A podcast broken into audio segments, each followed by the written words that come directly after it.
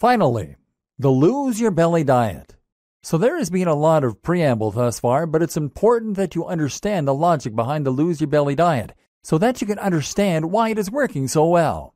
Remember, our objective is still to eat fewer calories than we burn, but along the way we want to take into account the role of hormones and meal timing, and we want to actually enjoy eating in a way that is practical. The simple way to lose weight. If you were to boil weight loss down to its simplest possible parts, then the main take home point would still be to eat less, and to specifically eat less of the bad stuff. What counts as bad stuff? Simple carbs, which just so happens to be most of the empty calories as well. In other words, if you eliminated processed foods like sausage rolls and pork scratchings, along with all the sweets and treats like crisps, chips, chocolate, cake, and candy, then you would be able to enjoy a diet with far fewer calories immediately and you would at the same time not be losing anything important from your food intake.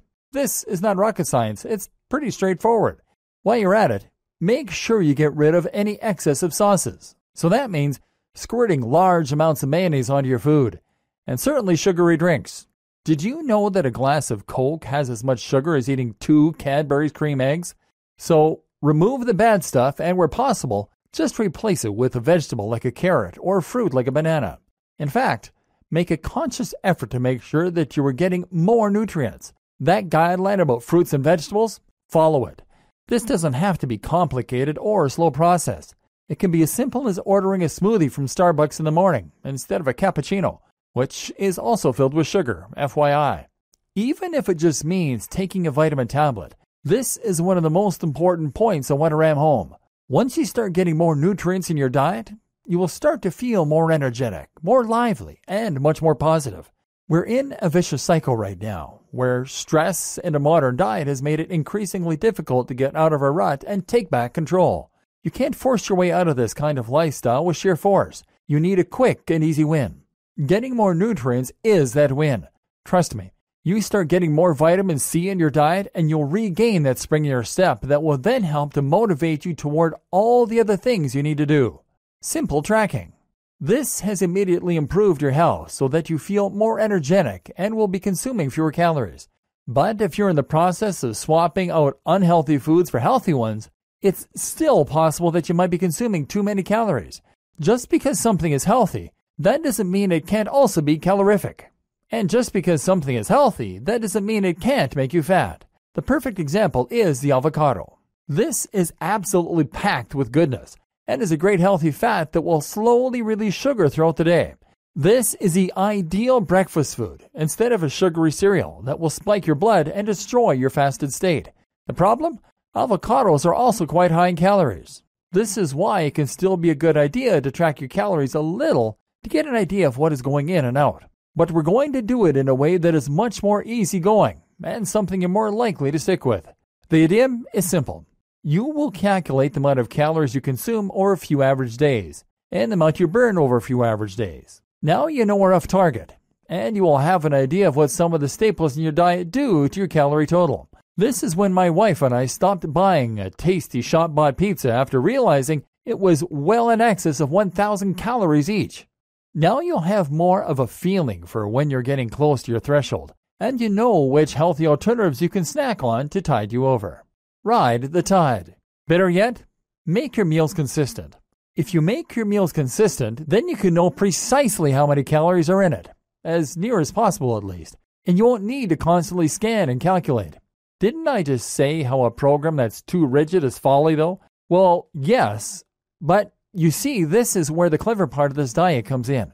The idea is that for the first two meals of the day, you are going to eat in a manner that is entirely predictable. If you do switch your lunchtime dessert, then it will be something that is pre approved, which won't spike your blood sugar, and which isn't too high in calories. The aim is to keep these meals very clean, very nutritious, and very low in calories. They should also be things that satisfy you, though, and things that you can easily acquire and prepare. If that means buying from a salad bar or similar, then so be it. This might seem miserable, eating the same two meals every single day, but actually, it is the precise opposite. The purpose of these two meals, you see, is to allow you to eat whatever you want in the evenings. If you know that you have only consumed 500 to 700 calories by dinner, then that means that you can go all out without worrying much at all and still remain under your target.